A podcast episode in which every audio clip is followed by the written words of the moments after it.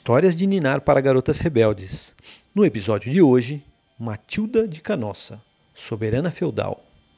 Há muitos e muitos anos, nos tempos antigos de reis, papas e castelos, havia uma mulher muito poderosa, de quem todos queriam ser amigos. O nome dela era Matilda.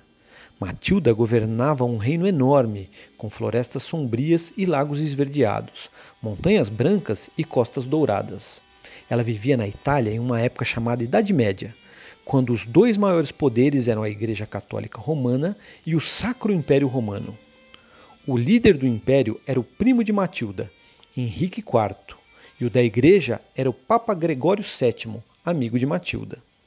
Um dia, Henrique percebeu que Gregório estava ficando poderoso demais. Então declarou que o povo do Sacro Império Romano não precisava mais ser leal ao Papa. Gregório ficou furioso e reuniu um exército enorme para revidar. Henrique pediu ajuda a Matilda. Ela possuía um exército impressionante e poderia ajudá-lo na campanha, mas ela se recusou.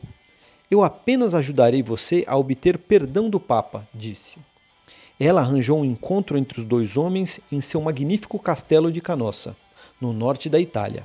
Era inverno e a floresta ao redor estava coberta de neve. Henrique passou três dias e três noites ajoelhado, descalço na neve, para demonstrar arrependimento.